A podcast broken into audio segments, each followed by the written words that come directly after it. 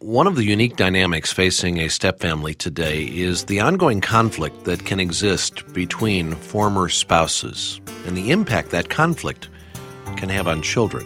Here's Ron Deal. I think parents really underestimate the ability of their children to handle the truth. But we do need to be respectful as we present that truth. The fine line is where you turn to criticism, when it becomes a personal attack that's when it really begins to weigh heavy on the kids. You know, when I attack your father living in another home, parents need to understand that kid carries that pain because I'm half of dad.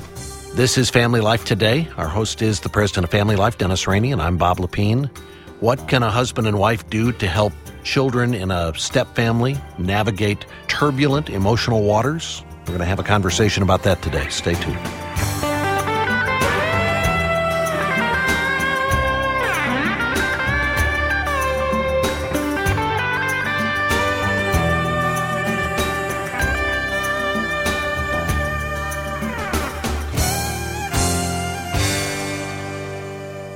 And welcome to Family Life today. Thanks for joining us. I have never forgotten a friend of mine. Um, I will call her Beth. She had been married, uh, had a son. The marriage had not lasted. She had been a single parent for a number of years, and then she met a guy.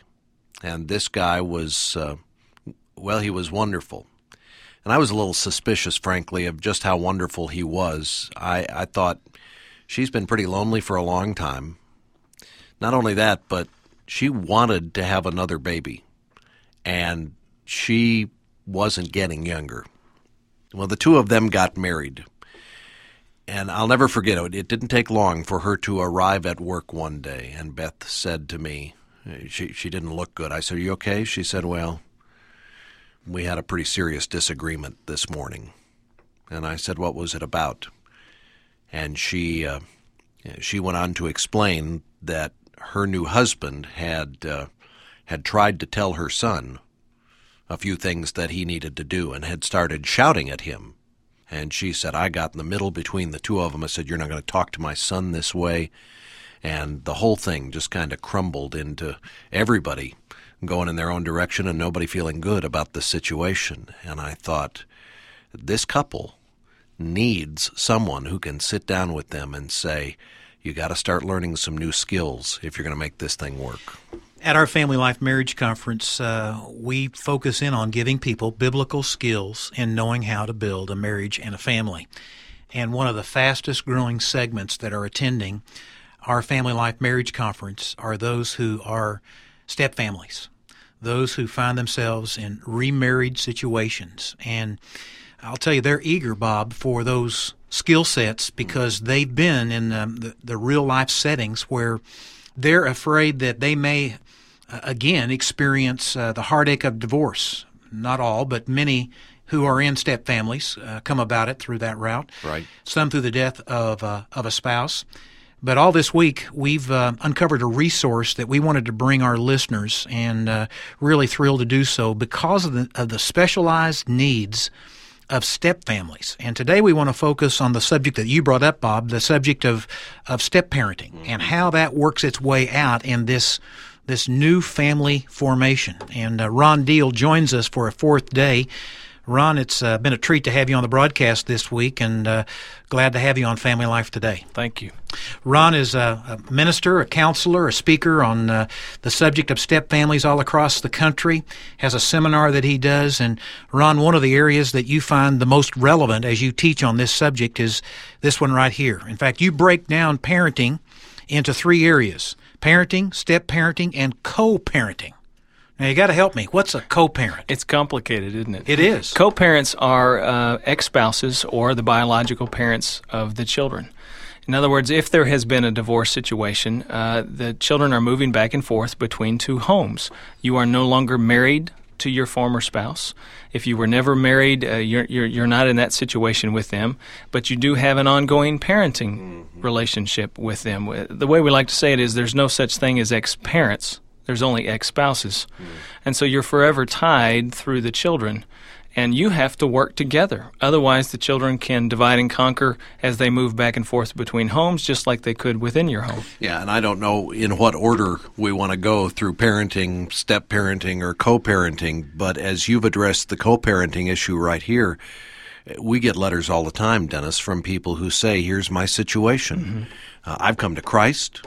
We're trying to raise our children in a godly Christian environment. We've got rules and, and things that our kids can't do, and then they go visit mom or dad on the weekend. Right. He's living with a girlfriend. They uh, watching R-rated movies, drinking, together, doing drugs, language. It's one of the most frustrating issues that I find. Whether we're talking about people that are still in single parent years or whether they're in step families, the other household has a tremendous influence on the kids. And they ask the question, what can we do about it? Here's my answer.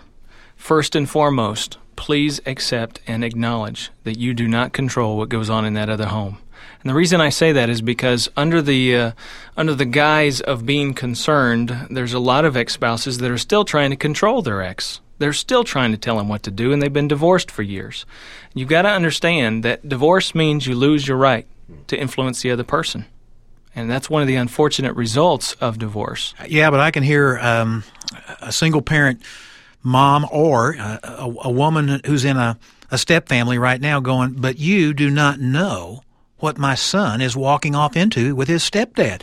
You're not telling me to just let him go off into that situation. God's given me responsibility to protect him from evil. Well, let's let's assume and let's say first of all, we're not talking about abuse situations. We're not talking about extreme situations where they're walking into abuse. But in non abuse situations, what I'm trying to say is it's important for the children to keep their relationships alive with the biological parents, even if, and this is so difficult, but even if there is a negative influence. What you've got to do is you've got to influence your kids towards Christ when they are in your home and do everything you can to influence them while they are in your home. I've been asked this question by um, a step family mm-hmm. mom.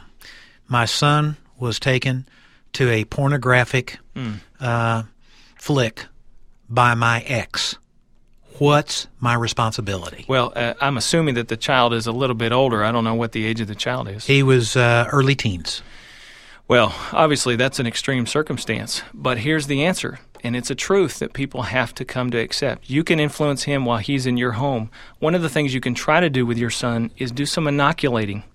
Inoculation is when you give children a piece of what the world thinks, and then you turn it over and you say, But here's what God has to say about that. It happens when we're watching a television show and they teach something about greed for money and how important that is. And you turn the TV show off when it's over and you say, Let's talk about how God feels about money.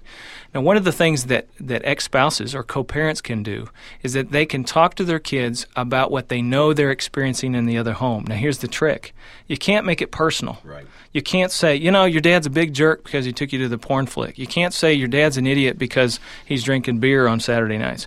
What you need to say is, you know, some people in the world believe that it's okay to do this or that or this, and you and the kid both know if they have any maturity to them, they you, you, both know what you're talking about, but you're not making a personal criticism of the other parent. Uh, what you're doing is you're teaching the children what God would have them to do, and then in the course of that conversation, you can perhaps get around to what might you do when you're with your dad and he offers this to you. What might you say? And hopefully, you can coach the child into a situation where they're empowered to do something holy. What would you say to the um, the stepfather who is not the biological father, but now married to uh, to his wife, mm-hmm. and who's watching this happen, who may feel like mm, I've got to step in here. Yeah. I got to be the man. I've got to protect my my stepson from his father. There's no one right answer, but let me say it's very delicate. That stepfather, I think, has to try to influence his children through his wife, especially in the early years of the stepfamily's development. He probably just doesn't have the authority or the relationship base to say, you know what, your dad's really making a mistake here. Because think about that. Then automatically this child is in a position of choosing, of loyalty. And when you force loyalties on children, it doesn't matter that God's truth is right. What matters is, I love my dad. And the minute you begin to denigrate my dad, tell me I don't have to listen to my dad, then I turn you off. So you're saying that stepfather then needs, uh, at least in the early developmental phases of that step family to do most of his um, parenting, spiritual training through His wife. through his wife. He needs to support her, coach her, work with her behind the scenes. They need to figure out what their game plan is. But mom's really the only one who's got a voice with the child to carry it out.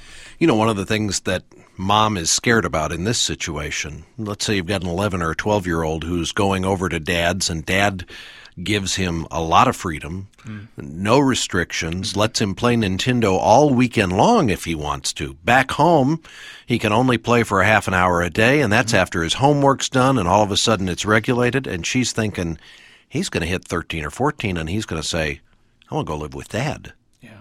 How does she protect herself from that reality and keep him from wandering off to a full time situation with dad? Well, first of all, she can't keep him. I, I'm sorry, I hate to say it, but you lose control of certain things when children are moving back and forth in different homes. What she needs to try to do is she needs to try to influence her children. She should not come down to dad's level. I, I think that's a big mistake that people make. Maybe I need to lower my standards. Maybe I need to be more fun. Maybe we need to spend more money on the kids so that they, in effect, were competing for their loyalty, and somehow I can keep them in the fold that way. It doesn't work. Kids grow to respect parents who maintain their boundaries. And over time, that kids will probably try out the values of the other home at some point in time. Sometimes they don't, but if they do, you know that's a prodigal time, and it's very, very difficult. And you've got to continue to pray for your kids. But most of the time, in the long run, they have a tendency to come back to where the stability is, back to where truth is. And you know, in that situation, the the verses I'm about to read here are very difficult to choke down, but it's the truth of God's word. Um, Peter writes in 1 Peter chapter three, verse nine, "Not returning evil for evil, or insult for insult, but giving a blessing instead." And it goes on to talk about the next few verses of refraining your tongue from evil and your lips from speaking guile. If I were in that situation, the hardest thing for me to do would be to remain silent about the former spouse. And it would be so easy to take them on, to get so angry at the disrespect for your own belief and your faith. And then, in addition to that, there's the context out of which the divorce occurred. The truth is the truth. But when it comes to if I can shove this truth down your throat and make you choose this over your biological parent, mm-hmm. it's a losing game. And that's just something parents need to understand. They need to influence, they need to teach, they need to train, but they cannot force loyalties. It just doesn't work. It backfires every time. So, in effect, you're giving the kids the opportunity to choose truth. So, what do you do then as you talk about your ex spouse to his son or to her daughter? You may find yourself wanting to, at one level, say, you know, there were legitimate reasons why mom and dad are no longer together. And uh, you don't want to, to defame or slander the other person. Right. But if you make it sound like your dad really is a wonderful guy, there's going to be a child there going, well, so how come the two of you aren't together anymore? Well, I think you can you can talk about you know the truth of what happened as children grow. You, you give them more and more information about the past and what the relationships are. I think we can really be honest with our kids. I think parents really underestimate the ability of their children to handle the truth.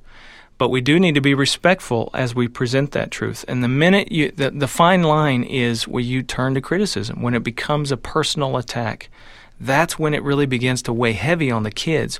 And parents don't understand that either.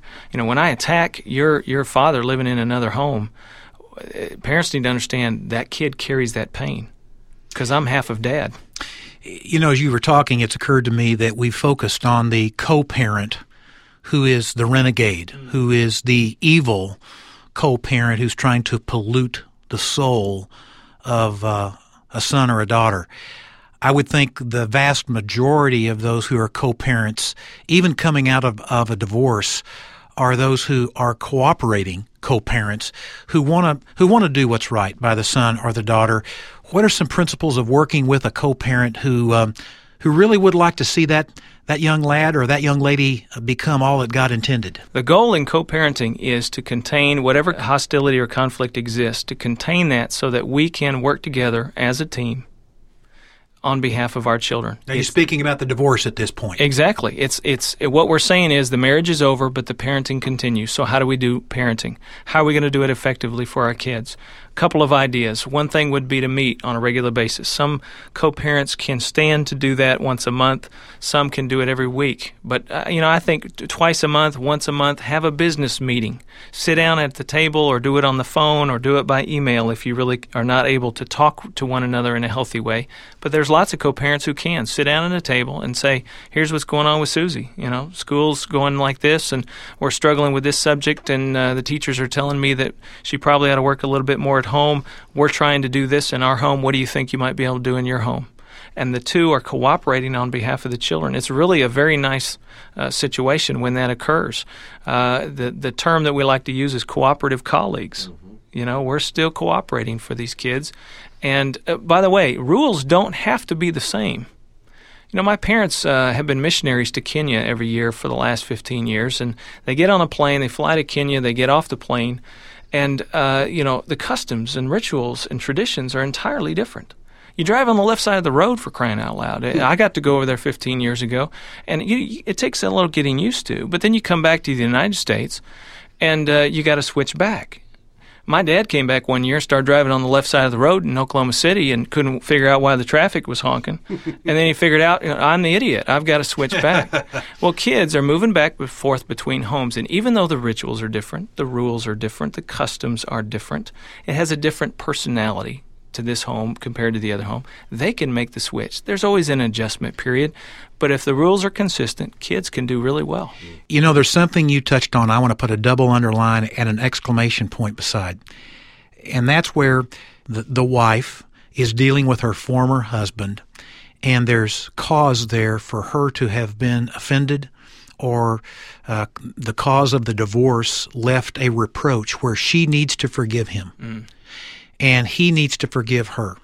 She's not responsible for his lack of forgiveness of her, but she is responsible mm-hmm. for her lack of forgiveness of her former spouse. And if they're going to get together, whether it be by email, by phone, or in person, they're going to have to have a civil relationship where all the accounts have been settled. And her children need her to forgive. Bingo. If she hasn't forgiven, I promise you, her children, and as far as that goes, her stepchildren mm. will know that she has bitterness or a lack of a forgiving heart. Mm, right. And so it's very important, I think, in the process of setting up this this relationship with a co-parent to make sure as far as it depends upon you mm. to be at peace with all men. Now, if that person won't forgive you, refuses to forgive you, uh, refuses to settle the account, then that's their responsibility. Right.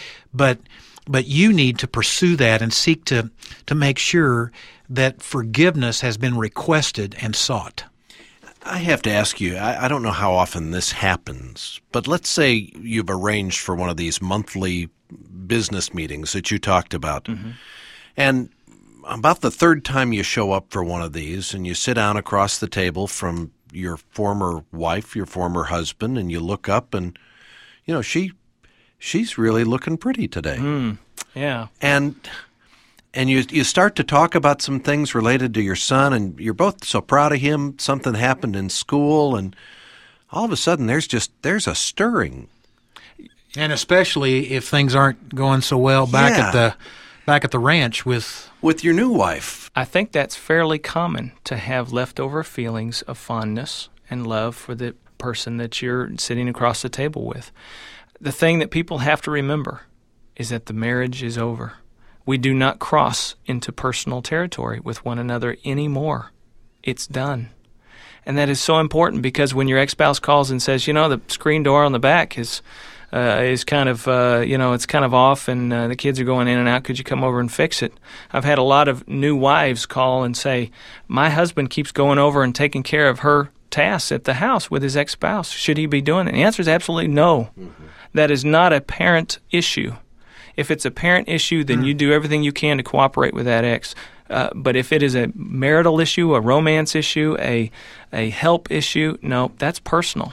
You say, you quietly and politely say to your ex, uh, I'm sorry. I appreciate the invitation. I know I've done some of those things for you in the past. I don't think it's right for me to do that anymore. I've counseled people in that situation, and I think it's very important to have some clear boundaries in place.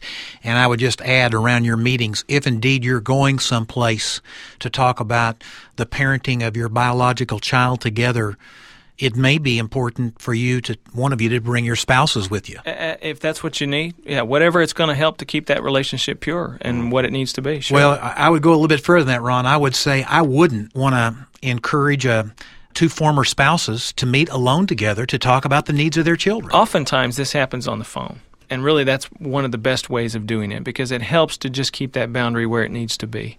You can do a lot of business on the phone. I'm amazed at how, how many co parents can do good business over email. Mm-hmm. But you know you can get it done. You know, uh, speaking of uh, healthy relationships, let's talk about one other dimension of the co-parent, and that's the grandparents. Mm.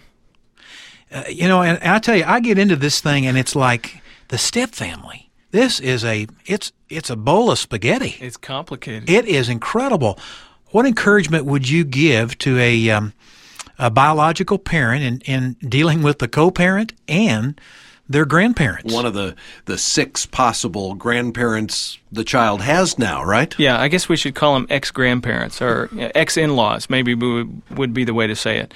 Bonds for children are very very important. Anything you can do to set aside your personal needs and wants. Remember that the phrase I like to use is it's all about the children. What you want doesn't matter anymore. If it's good for them to be with your ex spouse's parents, their grandparents, then you make the time. Okay, what if it's not good? For them to be with them? Well, again, it's kind of the same situation as dealing with the ex spouse's home. You try to influence the kids when they're in your home. You really don't have any control over how much time they spend with their grandparents. They can go over to dad's house, and dad can just drop them off at the grandparents' house, which happens pretty frequently. And uh, and you wish they were with their father, but they're not. They're with his parents. You don't have any control over that. Well, but I can hear a mom saying, "Yes, I do have control over taking them directly to the grandparents' house." Well, that that's true, uh, and, and that would be an issue that you would have to talk to your ex spouse about. Most of the recourse that biological parents have regarding the children and what's going on in the other homes or with grandparents comes down to that co-parent relationship. And that's why it's so important to get to a place where you're trying to work together. You know some of the other terms we use for ex-spouses are angry associates and fiery foes. And they argue and they're conflictual all the time. And if that's the kind of relationship you have with them then how are you going to have any influence over what goes on in the other home? You you won't. And that's why it, it, it, behooves us to, to set aside our personal agendas, to work on forgiveness, to resolve our, our personal emotional issues so that we can find a way to do the best business with that person we can. You know, Ron, you have uh, done a wonderful job here with Bob and, and uh, me firing hardballs at you here. I feel like it, Bob and I have become a, a duo Chris Matthews on NBC's Hardball here. But, you know, as you were talking, I just, in my gut, I feel like we have just finished the fourth program hmm. of a giant apologetic, a giant defense for why you need to make your marriage work. Hmm. And, and it's why Malachi chapter 2 verse 16 is true. For I hate divorce. Now, we've said on the broadcast on numerous occasions a step family is not only forged by divorce, there's the death of a spouse, there's also uh, the birth of a child out of wedlock. But many step families today are being formed out of a divorce. We've also said many times that verse does not say, I hate divorcees. Right. I hate step families. And, and, we have tremendous compassion. I think, that, I think that's what these broadcasts are all about. But as I listen to the complexities if you're the person listening to this broadcast right now who's been thinking, even beginning to cultivate the thought of divorcing your spouse, find a way to make your marriage work. Think about what you're what you're going to create. And and we've made it clear God visits people mm-hmm. in their step family. I mean, he he delights in broken situations of redeeming people's lives. But you know what? He doesn't want you to enter into those broken situations. He wants you to take the marriage you're in today and make it work. That's exactly right. And and I think the message that that we've tried to make clear here on Family Life today is that the gospel is powerful to make whatever your situation is work. That two people who will go before God and humbly submit themselves to Him and to His Word, there's hope for reconciliation, whether it's a first marriage, second marriage, third marriage, whatever situation you're in. God can do that kind of a, a redeeming work. And, and Ron, I know your desire to help uh, step families, writing the book The Smart Step Family, the DVD series that's for small groups, uh, the book The Smart Stepdad. You co-wrote a book called The Smart Stepmom. You've got other resources. Your desire here is to uh, to help couples find the help and hope that they need so that the marriage they're in is the marriage that they'll be in for the rest of their lives. And it's one of the reasons that we're excited here at Family Life that Ron is now a part of the team, that the Smart Step Family work that he's been doing for years is now a part of what Family Life is doing. And in fact, we had a meeting not long ago to brainstorm new resources and new strategies for how we can help strengthen folks who are in a remarriage situation, how we can apply the gospel in those situations and those settings. And we'll have more to say about that in the months to come. In the meantime, if folks are interested in uh, the books that you've written or some of the articles that we have on our website at familylifetoday.com, go online and you can order resources from us or look through the extensive list of articles that Ron has written that we've got posted. Again, our website is familylifetoday.com. You can also call if you'd like more information about the resources we have. 1 800 FL Today is the number 1 800 358 6329. That's 1 800 F as in family, L as in life, and then the word today. And tomorrow we're going to continue our conversation with Ron Deal. We're talking all this week about step families. Hope you can tune in tomorrow. Want to thank our engineer today, Keith Lynch, and our entire broadcast production team. On behalf of our host, Dennis Rainey, I'm Bob Lepine. We'll see you back next time for another edition of Family Life Today.